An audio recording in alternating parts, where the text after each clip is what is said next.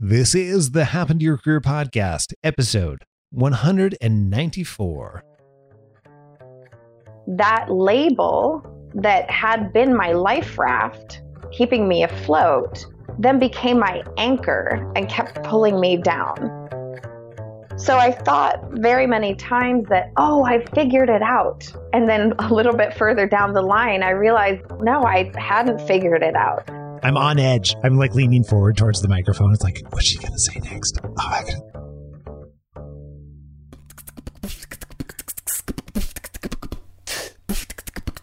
This has happened to your career. We help you stop doing work that doesn't fit you, figure out what does, and then make it happen. Whether you're looking to do your own thing or find your dream job, you've come to the right place. I'm Scott Barlow.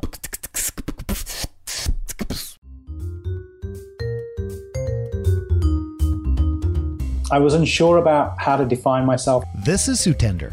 He found himself stuck and needing help figuring it all out. I've amassed a variety of skills over the years. I was confused about my professional identity and I felt lost and unsure about which route to move forward in. I wanted to clarify my skills and interests with a view to identifying my next career move. Listen for Sutender's story later on in the episode to learn how he used coaching to help him finally figure out what fits him. I wasn't aware of just how strong my skill set is, so I feel really good about the possibilities that are open to me now.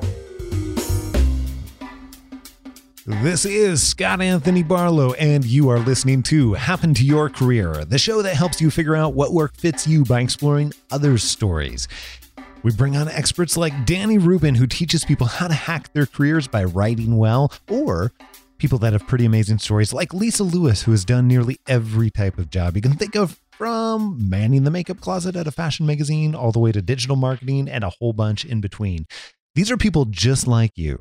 They've gone from where they are to what they really want to be doing. And today's guest is Karenina Jonigan. I work with really resourceful risk takers in business.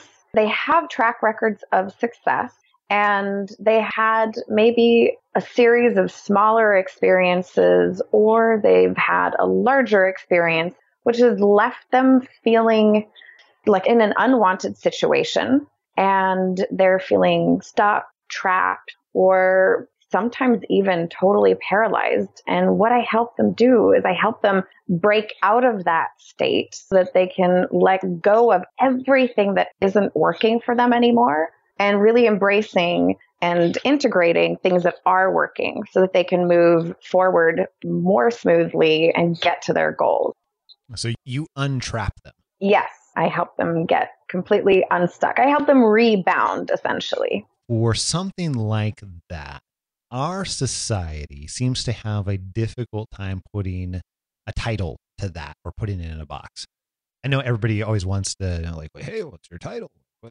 So I have a title for you. You're an untrapper. An untrapper. Ooh, I like that. Karen and I, and I get to dive deep into her story about how she went from having a, an autoimmune disorder to her reverse engineering her struggles with that and literally rebuilding them to her benefit. And you'll see exactly what I mean. And then how you can actually learn by teaching others. And if you haven't heard that term, it's it's something that's fascinating to me. And some people find that they learn best by teaching others. So you can find out if you're one of those. And then she works consistently nowadays with high performers and she is one of the best people out there that I've found that intimately understands the stoppages for high performers. What is stopping you and how you can move past it. It's so fascinating. So listen for that as we get about three quarters of the way into the episode. I think that you'll absolutely love it. All right. So you are a professional untrapper. But here's the thing being familiar with a bit of your work, and actually, ironically, also the way that we met, here's a little behind the scenes for everybody. You and I actually worked with the same person. I won't go, you know, too much into detail there necessarily, but he introduced us and having the pleasure of working with somebody that you've worked with and knowing just how many amazing things working with somebody who's been untrapped and unblocked it's a rather amazing experience seeing people on the other side of that and it's super super cool and it's been so fun to be able to see the product of that.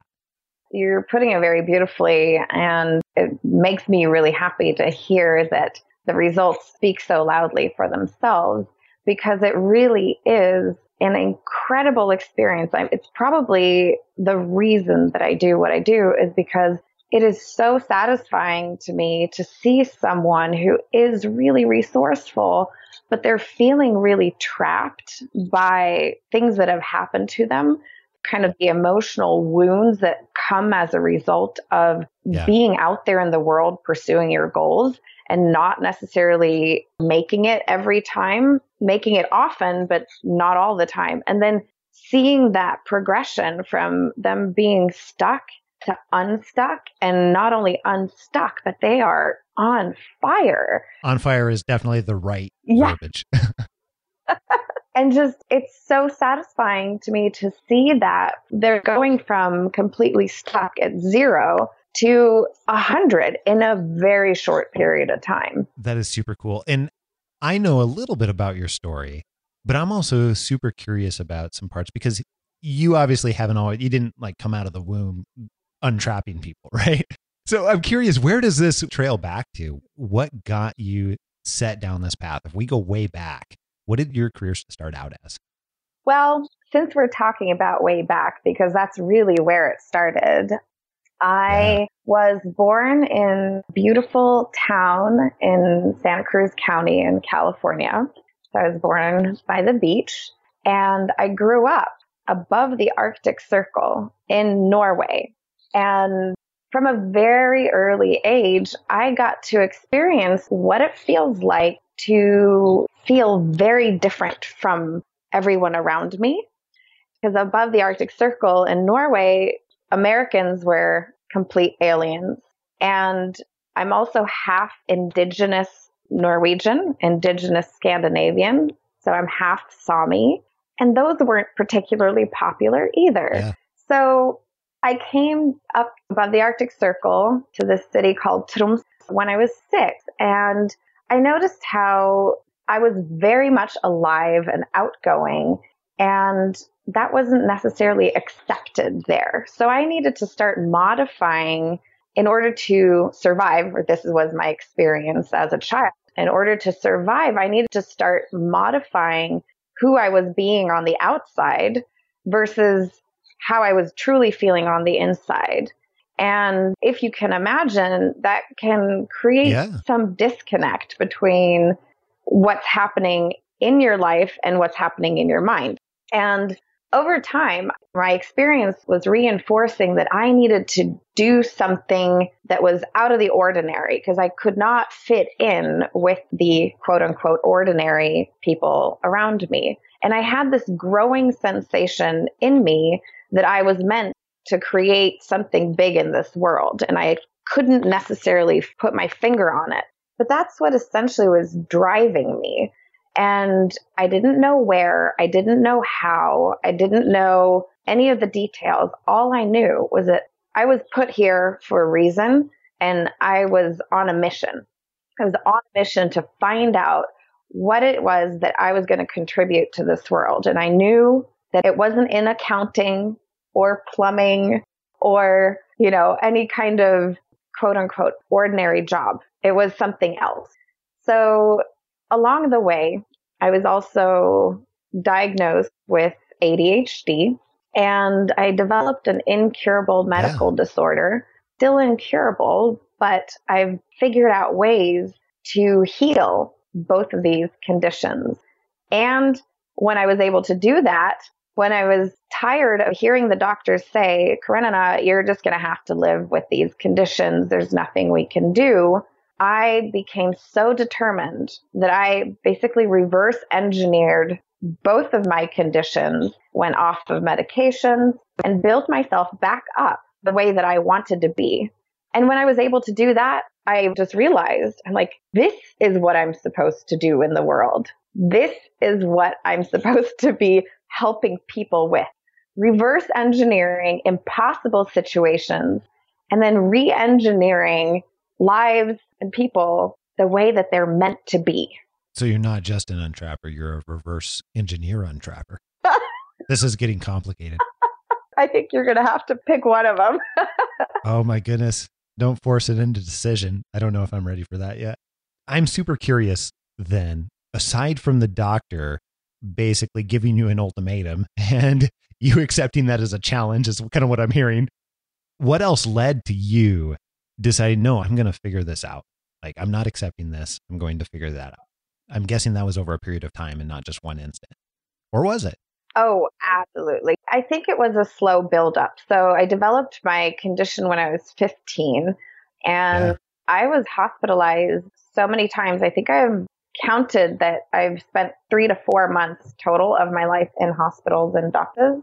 I've had over wow. 90 surgeries and surgical procedures. And there was just times when I was so fatigued and tired of being trapped in a body that was not working alongside with my mind and how I saw myself. And I had interests. I was very active on top of all of this. I was growing up, I was active in all kinds of sports from downhill skiing to judo and gymnastics. And I even sang solo in this cathedral in Norway.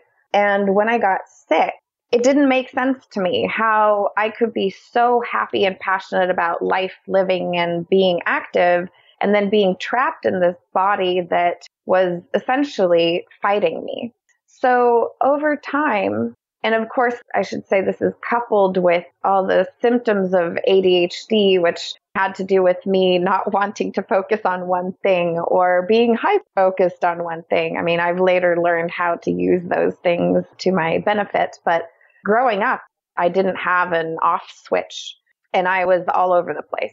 So it was kind of this feeling trapped by my situation and having that discrepancy between my insides and my outside world that really grew this very powerful seed or this tree inside of me, this tree of wanting to change. And so I had that reinforced about 10 years or so before 10 to 12 years before I decided that now I needed to make a change.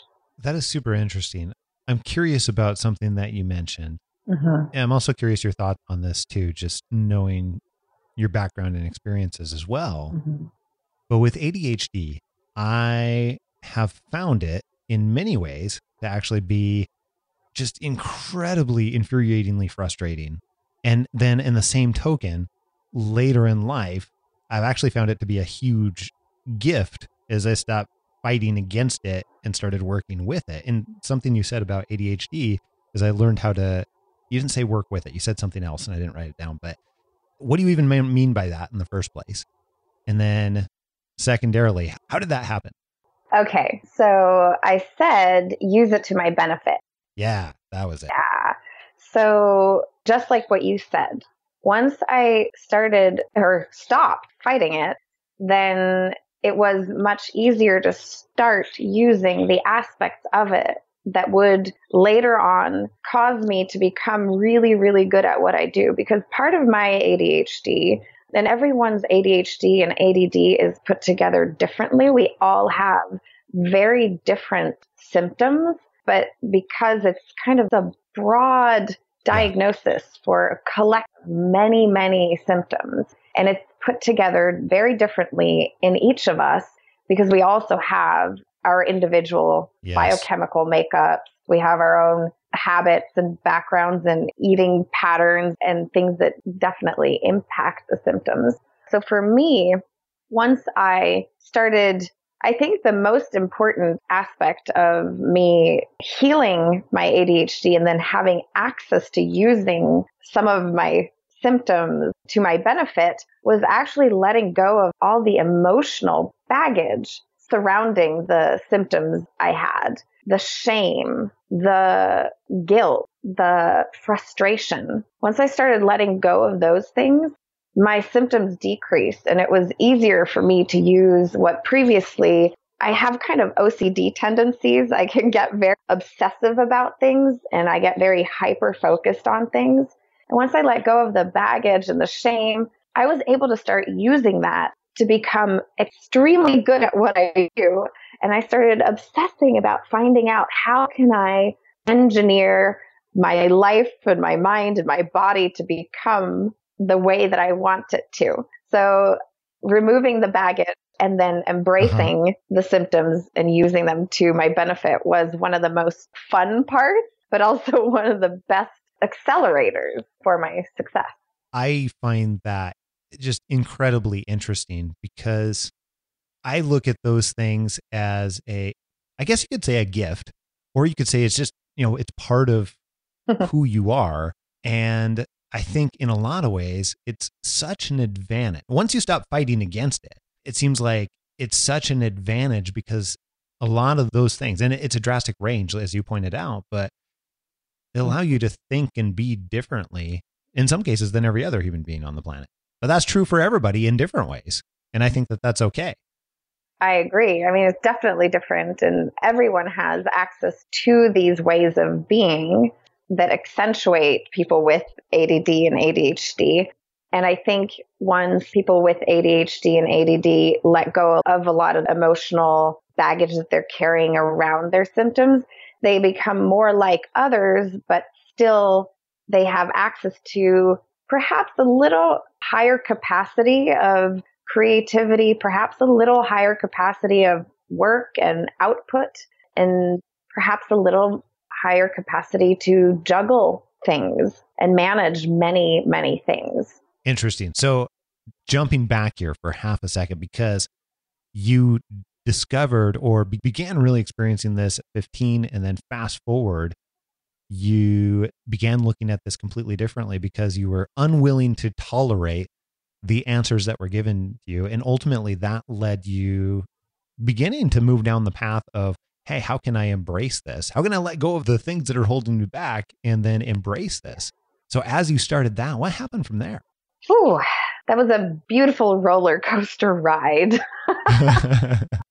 In what way? Well, because there were so many highs and lows. And what I mean by that is when I made the decision to change my life, to change my body, to change my career, to change everything, every time I found an answer, I would have this celebration and sometimes two weeks or sometimes longer or sometimes even shorter periods of time, I would go on the downhill within the roller coaster ride because I thought I knew what I was looking at and I realized that, oh, maybe it doesn't work this way. For example, I was so happy when I finally understood when I was finally diagnosed with ADHD, I was so happy because it explained so many things. But then after a while, that label that had been my life raft, keeping me afloat,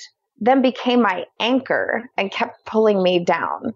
Mm. So I thought very many times that, oh, I figured it out. And then a little bit further down the line, I realized, no, I hadn't figured it out quite the way that I thought. So it was a really interesting experience of just finding information, applying it, failing, later on tweaking it, and then reiterating the whole process and finally succeeding. So it was up and down in many areas of life because remember, I was doing this not only with my ADHD, which is largely mental emotional, but also living with a chronic condition so I was doing this on multiple levels. I was looking at everything that was happening to me mentally, emotionally, physically. And then later on, this became kind of a spiritual practice as well. Very cool. At what point along the way did you start impacting other people with it then? Like, where does that begin for you? Because I'm guessing you're not like, hey, clearly this is made these changes. All right, fantastic. Boom. Let's start charging for this obviously people are coming in the doors and I'm shot in the dark. Probably didn't happen that way, right? no, but almost. Oh, really? Now I'm super yeah. curious. Oh man, throw curveball. I see how you are. oh yeah, for sure. So yeah, I think many people are the same way as I am. I also learn by teaching. And whenever I yeah. have a big discovery or epiphany, I am so excited about it that I kind of stand out amongst people energetically and I somehow attract people who also need that help and who are also looking for those answers.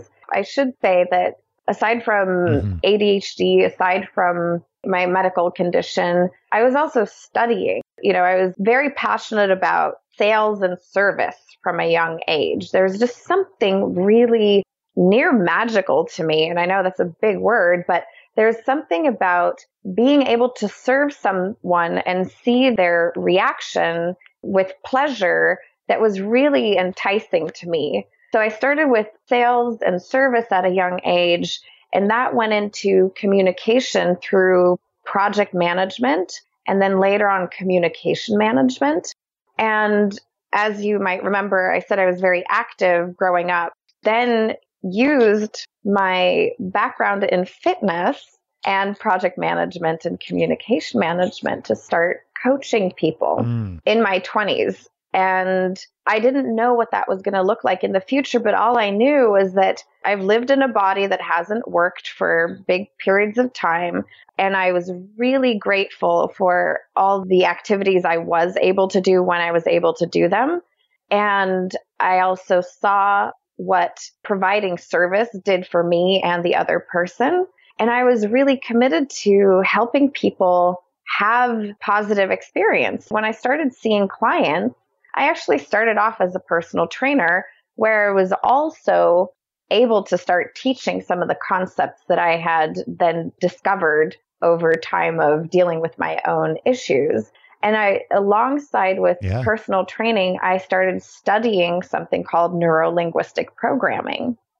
Why did you start studying that? Curious. Oh, why? Okay. So, one of the things that really made a huge difference for me in my journey of dealing with some of the symptoms of ADHD early in my 20s and living with my condition was actually personal growth. And more specifically, you know, I started at a very early mm. age with that. My dad handed me a book called Awareness by Anthony DeMello when I was 16. And that's when I started learning about how to live with pain. Although the book was more directed toward emotional pain, I figured out ways to apply that in my physical life. But also, I went to Tony Robbins when I was in my early 20s, which completely changed my life uh-huh. back then.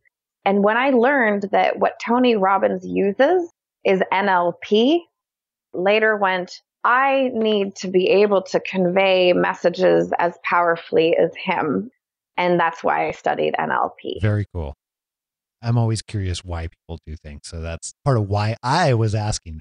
So you then began studying NLP.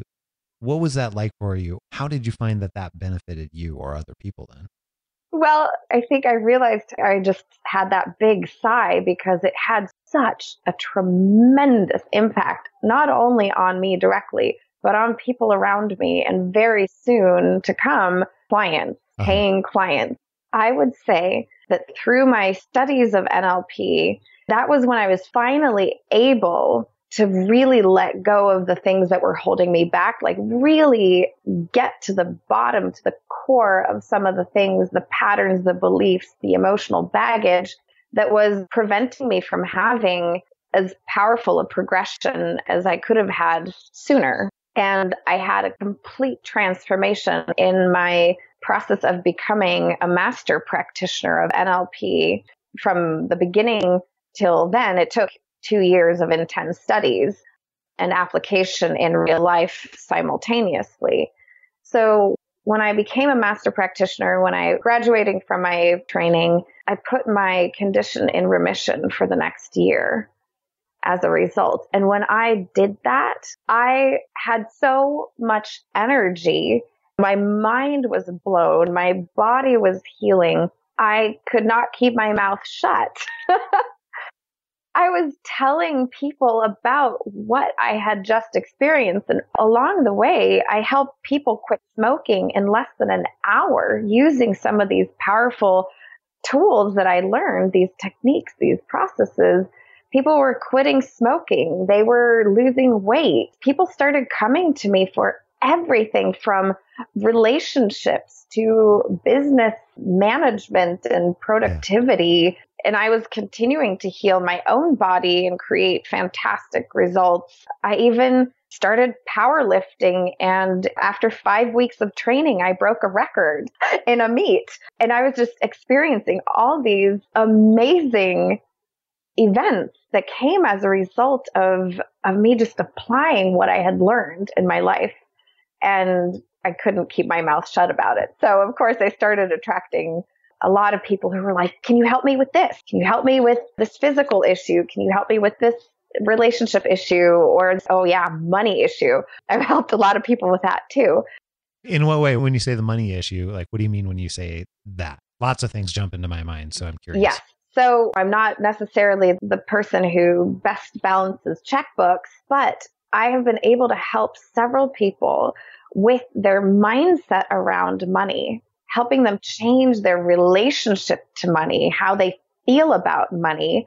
And I've mm. seen some pretty wild things happen as a result. One of my clients, as a result of our VIP process together, she went home, she flew back home, and within I think it was like four months, she increased her revenue with 58%.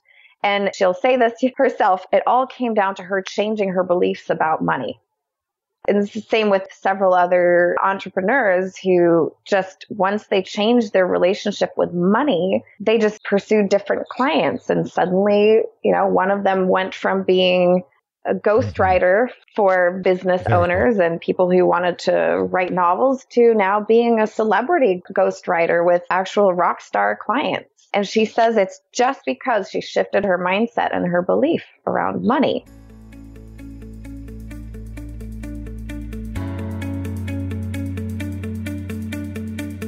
I was unsure about how to define myself because I've amassed a variety of skills over the years. I was confused about my professional identity and I felt lost and unsure about which route to move forward in. Okay, here's the thing. Sutender's array of skills and his experiences, it made it really difficult for him to nail down what he actually wanted.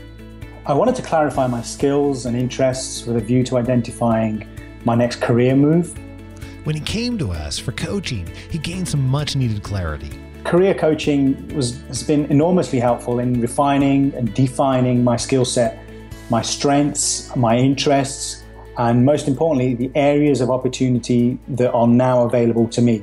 I am clearer about my identity, uh, what I can offer future employers, and also what services others can buy from me if I choose to go self employed. Now, Sutender really put in the work to make things happen for his career. Congratulations, Sutender, on identifying what work fits you also, if you want to figure out what work fits you and find that fulfilling career that lights you up, gives you purpose, and want help making it happen, coaching can help you step by step.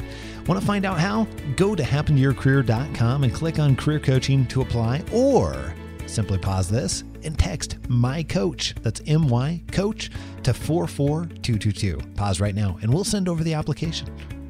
I would say do not hesitate to give it a go. It's absolutely an investment in yourself.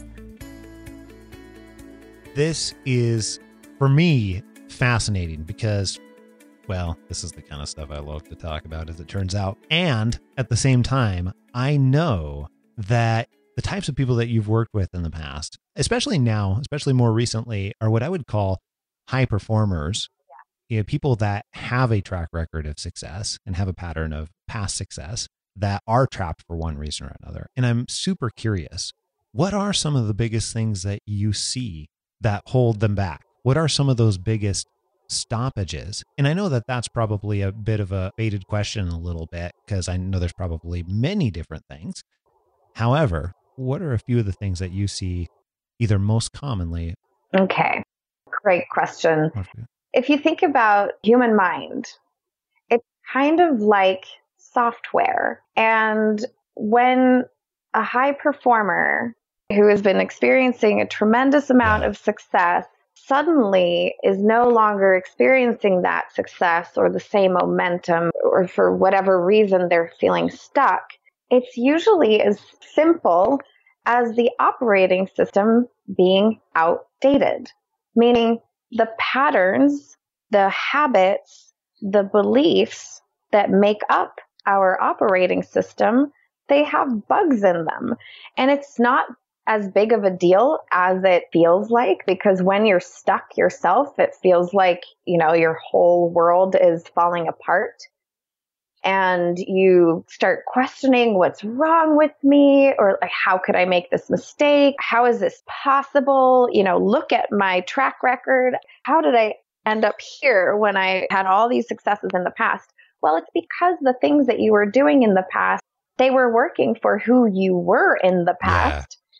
But your operating system is outdated. You have grown, you have evolved. So the same strategies are no longer working. And we also, just like every other pieces of software out there, we accumulate bugs. I mean, there are just processes that need upgrading and we need to debug essentially. So to translate that into what that means, I've mentioned beliefs and habits and patterns. So when I'm meeting with high performing clients who are feeling stuck, I start looking for what specifically isn't working and why isn't it working? So let's say that a client comes to me and says, I used to be on fire in sales.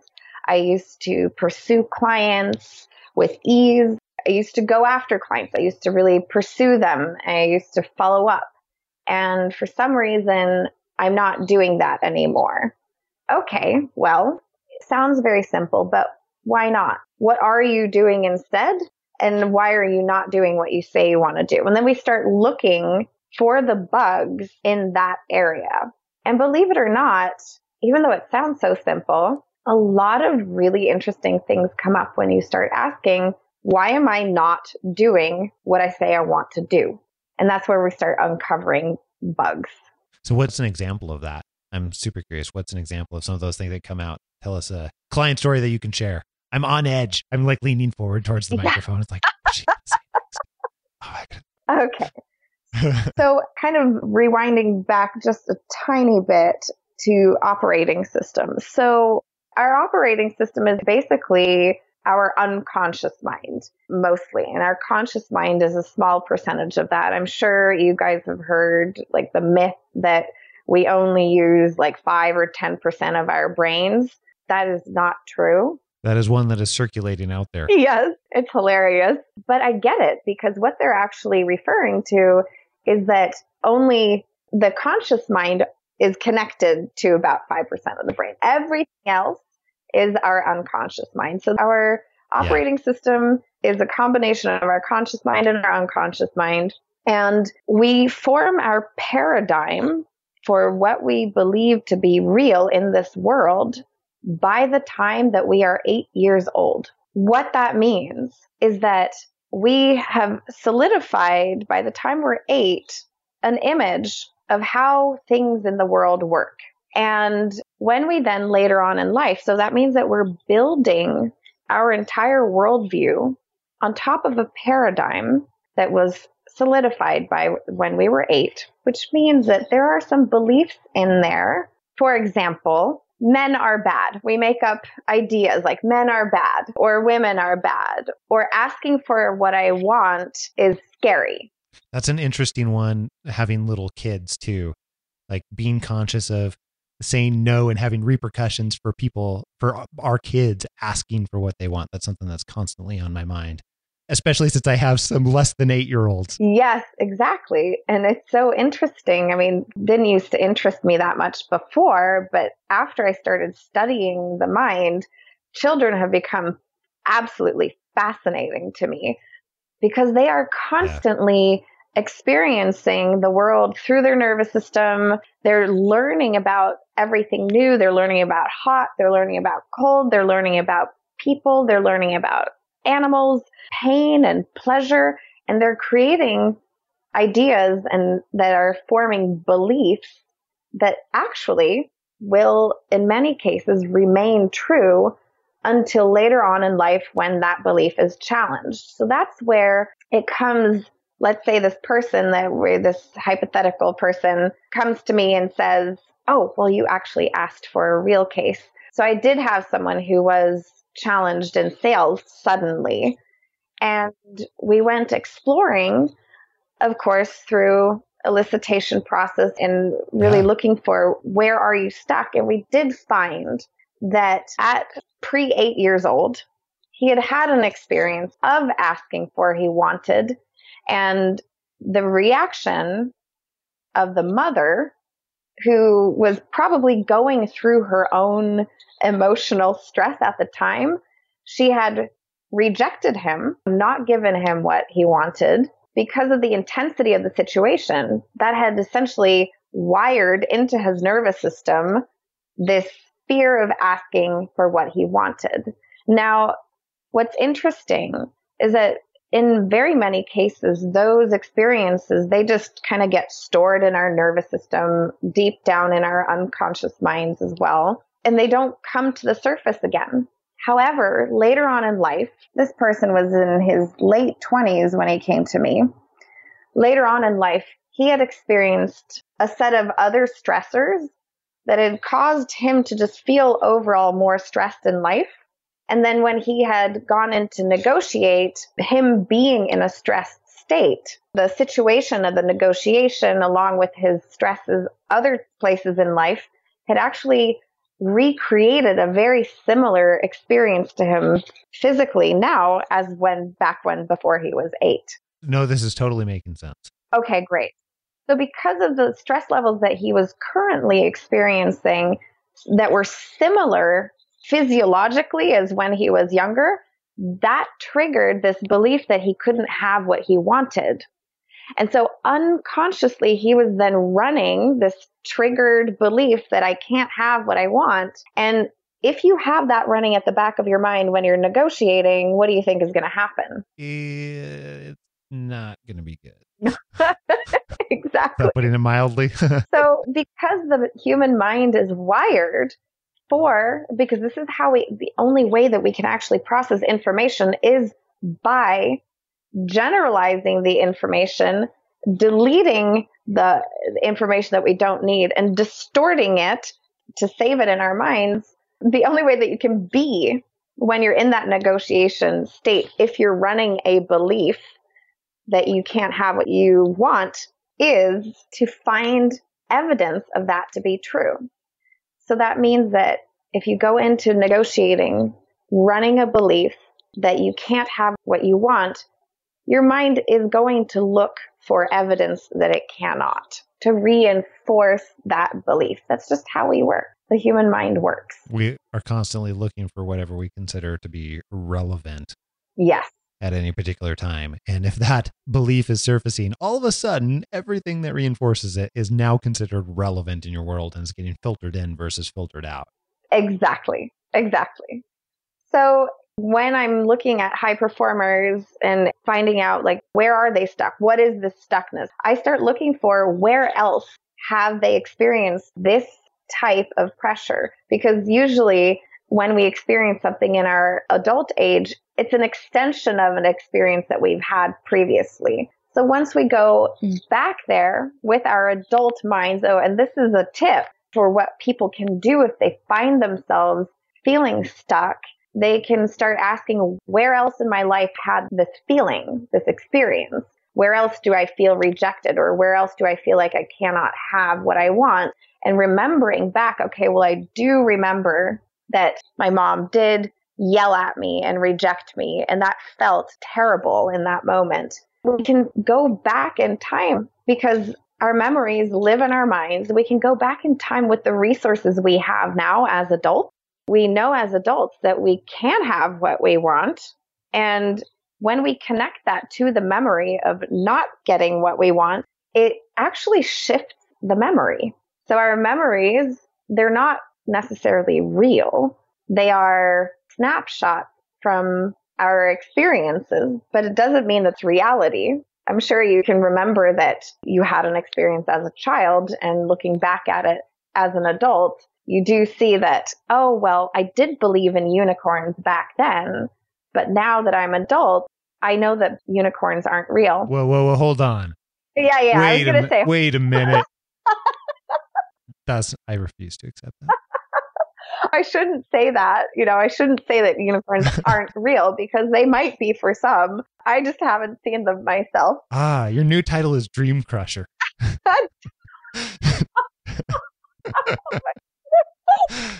totally kidding. Oh my god, that's genius. That's hilarious. so, okay, so let's see. I get a little bit off track here sometimes. This is interesting. So, when you help people relate back, I'm curious about the shifting the memories part because yes. I believe I understand what you're saying, but I'm super curious. And for everybody else's benefit too, yeah. what do you mean when we're talking about shifting the memory? So, the memories, as we remember them, the experience is filtered through our nervous system. Let's say in this case, going back to this case, he was pre eight years old. He was filtering through his nervous system the experience of having his mom shout at him and rejecting him. Uh, the memory is essentially just a snapshot. So he took only certain aspects of that experience and stored it, and he deleted everything else, which means that it's not an accurate image of what actually happened. He left out a lot of details, perhaps Yeah. his mom going through her own emotional stuff and projecting that onto him as a child. All he remembers is that mommy doesn't love me and I can't have what I want. So that is the kind of the zip file, if you will, that is being stored with all the other information deleted. And later on in life, what we can do is we can look back on that experience with the resources that we have now. And by connecting the memory with the current knowledge, you actually shift how you feel about the experience. Meaning, like, just for an example, the client went and had a conversation with mom and asked her if she remembered the incident. She didn't because apparently it wasn't that important to her because it wasn't that big of a deal. But what we did uncover, or he uncovered with his mom, Yeah. was that she did remember the time of life. And she was like, Oh, I was going through this stuff with your dad at the time. When he then had that piece of information, understanding that his mother was under emotional stress at the time, that totally changed his perception of what was actually happening. And he understood that his mom loved him and his mom did allow him to have things. But in that moment that he asked and had been so powerfully rejected, he had only experienced that aspect of it and he hadn't seen the bigger picture. So I'm seeing that this might be a little confusing, but having the information that we have now as adults in real time, we can go back and change how we feel about our memories because we have more information now. Well, it seems like, yeah, it totally makes sense. And it almost like what we're doing is actually shifting the context and shifting our understanding of the context once we're relating it back. So, like recently, my wife and I have been recording podcasts for our, our other podcast, Family Passport, but we were going back and looking at our photos from when we lived in Paris for a short period of time. And, you know, we were looking at some of them and like, wait a minute, that's not how I remembered it. And we're looking at all the stuff in the background and everything else. And clearly, and I can remember what it was now. I think we were in Notre Dame or something like that. But anyhow, we were looking at it and it's like, oh my goodness, this is, we're, we're staring at it and realizing there's a whole bunch more context there compared to how we actually remembered it, which then altered our understanding of what was happening at the time. And now we think about it differently. And it seems like it's that same type of thing. It's the exact same thing. That was just brilliant. Yes, that's exactly what happens. And so when we're feeling stressed now, what often happens is that we have a snapshot of things that from our past experiences, but we don't tend to go looking at them. Like you pulled out the pictures and you went, wait a minute. That's that's not how it happened. no. exactly. And so it changes how you think about it. And essentially, in very simple terms, that's what I help my clients do. And most of this is, of course, happening on unconscious level. I mean, when I work with someone, it's because they themselves can't figure out what are the images, what are those snapshots that are actually creating this challenge in real time. So I help them then get deeper, go into their unconscious more, work with their unconscious more so that they can find out where are those triggers? Where are those pictures from the past that we need to look at such that we change how we feel about it in real time? You know, like on iPhoto, for those of you that are, I guess, Apple users, on iPhoto, it's got when you when you take a picture, it'll actually capture if you have the setting on, then it'll capture the full live event around it, essentially like a video shot rather than the snapshot. Ah, And it captures the context around it. And I almost feel like what you do is go back and help people not just look at just the snapshot, but look at they call I think they call it like live preview or something like that. I totally don't remember. Somebody listening to this, let me know what it what it is. But you can see all the stuff that was happening before and after the snapshot and it gives you so much more context and that's actually part of what we were doing we were going through and we were looking at that and it shows like about three or four seconds and that completely changes your understanding of what was going on because a snapshot is exactly that it's just one finite very specific point in time and it doesn't explain everything else that was going on well, that's such a perfect analogy. And I realize I am an Apple user, but I haven't been using photos very Oh, often. i'm so going to show you Yeah. uh, all right coming your way later Oh, awesome. Well, this is exactly what it is. You're, you're just describing it so perfectly. So I'm curious then for people that have characteristically had, they're finding themselves in the beginning stages of this place where they have noticed that something is different and something is off and something is not the way that they used to be. And they're starting to feel like things just aren't right, but they've had that track record of success and they don't know necessarily where to begin looking to make a change and break out or become untrapped or become unstuck because it can be overwhelming. And as you pointed out, maybe it's not that much that needs to happen necessarily in order to make a change. However, it feels terrible when you're there in the space. So, what can people do to get started? Okay. So the first thing that I would do, and these words are really important, is look for the positive learning. In whatever situation you're in, what is the positive learning?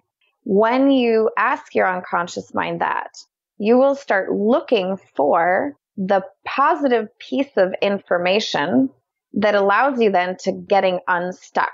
Let's say for example, you're going in to negotiate or you're going in to make a sale and you don't make it and you're starting to feel horrible because you go, why am I not making this sale? I have never had a problem with it before.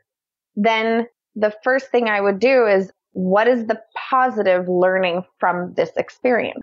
The reason mm-hmm. that we start feeling bad is because we're hardwired for protection. And this is just how our unconscious mind works. You know, we are designed as biological beings to constantly scan our environment for threats. And when we start feeling bad about something, it's essentially just our unconscious mind going, Oh, there's something over here that is a threat. So this sales experience and not making the sale could feel like a threat.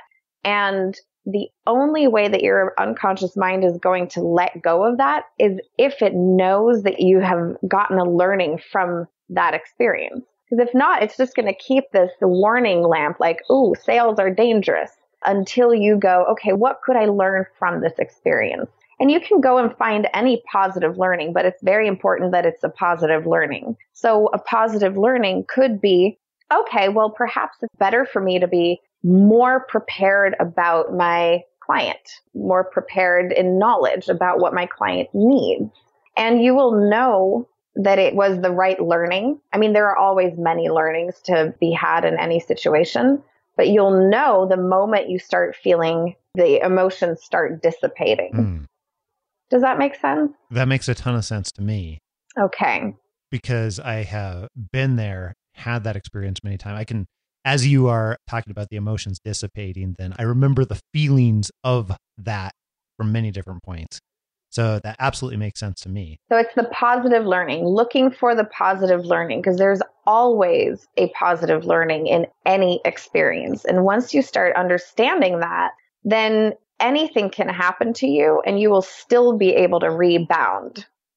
So is this kind of the I almost think about gratitude is another example. So we've been working with our kids a lot on intentionally leveraging gratitude. And by that in some cases what I mean is intentionally shifting our focus to focus on what we are being thankful for or what we have gratitude for. And part of the reason that we've been doing that is because I've observed and also seen lots of research to support it that when you engage that part of your brain, it is difficult to engage some of the negative or potentially negative result parts of your brain too, for lack of a better and more technical description. And is this kind of the same thing as that, where as you're looking for that positive experience, it shifts your focus so that you can begin getting the positive results from it? Yes, yes. So nothing inherently is bad or good. Yeah. First and foremost. And there are no experiences that are inherently bad or good. It's how we see them that's important and that matters. And I mm-hmm. am totally behind you on gratitude as an antidote, or I should say more as a preventative measure. And if you approach every situation with a sense of gratitude or appreciation for what it has to bring to you, then it, it's easier to not get pulled down by quote unquote negative experiences. And it's also a great way to start getting out of the negative. So if you do find something that you are grateful for in that negative experience, then that's something that will definitely start helping you move out of it. The positive learning and gratitude and appreciation all go hand in hand. That is super interesting. I'm curious in your take because I don't know if I've ever asked anybody this before, but my own personal experience is that when you practice those types of things, it gets easier to initiate that over time. Is that what you found too, working with people, or how do you think about that? Absolutely, absolutely. And I see this in myself too. Before, at the beginning of practicing, and I practice appreciation every day now, but before I began practicing yeah. appreciation, it used to be harder. I think for me, one of the positive learnings from Speaking having of weird from living with all my conditions and yeah. being a third culture kid and all this stuff is that early on it was like I could sink or I could swim. And I chose to swim. And the way that I swam was by always looking for, well, how can I keep moving? How can I find out I want to feel pleasure. I want to feel good. I want to go places. I want to have powerful experiences. And so it was not something that just kind of came to me intuitively. It was through conditioning, through experiencing a lot of hardship where in having this desire to experience fulfillment and success, having the desire for that be much bigger than the desire to to capitulate and to feel sadness it just conditioned me to start looking for the positive experiences because if not, I would just keep backsliding. And it's really sad and boring back down the tunnel of like depression and victimhood and feeling sad. it's not a cool place to be. So it's like I started conditioning myself at an early age, but then when I started learning about it through, you know, I was being taught by my teachers, how important it is to look for the positive learning, it kind of just made total, it made complete sense to me. That is absolutely fantastic. And on that note, I've got to say thank you. This has been such a fun conversation. And I really appreciate you taking the time and making actually even, I think we've gotten a little bit extra time. So I appreciate that too. For everybody that wants to get more Karenina, uh, did I? Oh, yeah, you're a 99% there. speaking of practice, speaking of practice, yes. you know, all jokes aside, I would say that go over and check out your stuff. But where can people find more about you? Let's say that they want to learn more. So, well, I have a website that's very basic, and that's at kareninayanagin.com. And if you want the spelling, we'll have the spelling if you head on over to happentoyourcareer.com, click on podcast, and we'll get it right there for you. Yeah, I think that's much easier than me spelling it because that'll take up another 20 minutes. but more importantly, I am coming out with a book called Leap How to Risk Again When There's No Net. And in that book, I'm going to be talking about how to, as a natural born risk taker, living in what I call the risk taker reward cycle, and who has been stopped in their tracks and is now stuck in executive paralysis, having a hard time executing how they can leap, which is then the system that I'm going to be outlining, my proven process for how to get back to taking big risks and getting big rewards.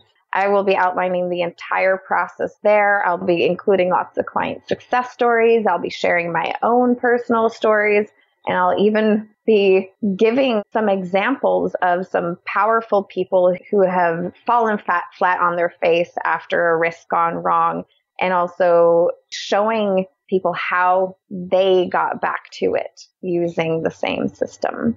I love it. Look for Leap then. Yes. That is amazing. It'll be out this fall. Thank you. I'm so excited to be presenting this to the world. Very, very cool. Hey, and thank you so much. Any parting words or thoughts before I say this is awesome and amazing and I absolutely appreciate it. Parting words is that if you have ever experienced any kind of success, even if it was when you were 10 years old, then you have the capacity to find that in your life now. So if you have had success in your past, it is possible for you to experience it again and also potentiate it in your future. So you don't have to ever feel stuck anywhere. There are ways out, and success can be a real part of your life again. Very cool. Hey, seriously, thank you. I really appreciate it. And thanks for making the time and taking the time. And this has just been absolutely fantastic. I really appreciate it. I want to thank you and I thanks to all your listeners. And I'm just really, really excited that people know that they can have success again.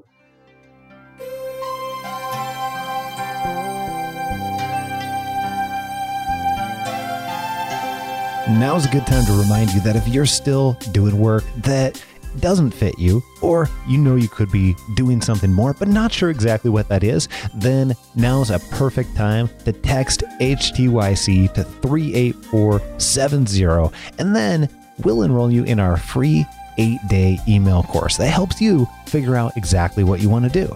And all you have to do is text HTYC to 44222 and then we'll help you figure out what you want. Hey, thanks so much for listening to Happen Your Career. I hope you really enjoyed that episode. And I want to say thank you again because we've had even more people head out to iTunes and head out to Stitcher and leave us ratings and reviews. And thank you so very much because this helps us get more people to work that they love. And when we do that, then more companies accept that as normal and actually value it and value creating an environment that is actually good for humans, as it turns out, and good for people like you and me. So that is what we want to do. And I, I very much appreciate it. Lauren P. in DC wrote 25% inspiration, 75% actionable techniques. We so appreciate you taking the time. She says, This podcast is a lifeline as I tolerate a job that pays well but leaves me lackluster. I found it by Googling, Should I quit? or fear of taking risk. It's revitalizing my vision for meaningful work and finding a tribe I feel connected to. Well, we're so glad to have you in this tribe and a part of the HTYC family. I'm, and she says she's so grateful for this high quality content. We're grateful to have you. And we would absolutely appreciate it if you would take 60 seconds and do the exact same thing. Leave us a rating and review and help other people, including yourself, get to work that they love. All right. We have so much more in store coming up for you next week, right here on Happen to Your Career. And if you've ever wondered whether whether coaching in some capacity is right for you, whether it be for your own business, whether it be for you know, coaching in in another role or just leveraging coaching in general, I think you're going to love next week. Take a listen my approach has always been very much ready, fire, aim, as opposed to ready, aim, fire. So I just jumped out there and I did it. You know, I didn't have this detailed business plan, and I just said, hey, I'm going to do it. I slapped up a website. I got 500 business cards printed. I had the most general, I won't even say niche because it wasn't a niche. I said, hey, I'm a coach for entrepreneurs because I'd gone through all this stuff and I have a passion, love entrepreneurs and entrepreneurship. And I said, I want to help entrepreneurs. So it wasn't terribly focused in there and later months, I would narrow down from that. But when I got started, I just said, hey, a coach for entrepreneurs. All that and plenty more next week, right here on Happen to Your Career. We'll see you next time. Until then, I am out. Adios.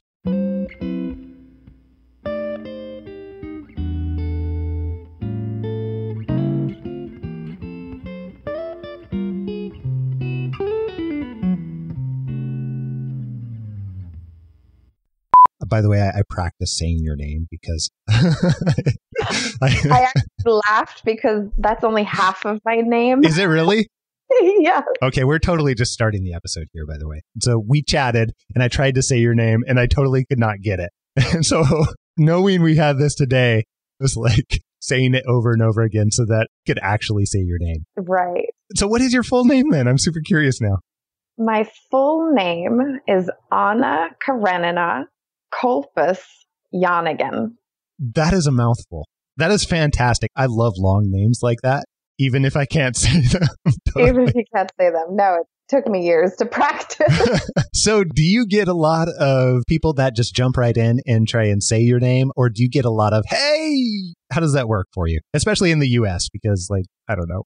Well, actually, it's the same in Norway because my name is as foreign in Norway as it is here in the US. Most people actually jump right in and try to say Karenina because that's what I go by. Yeah.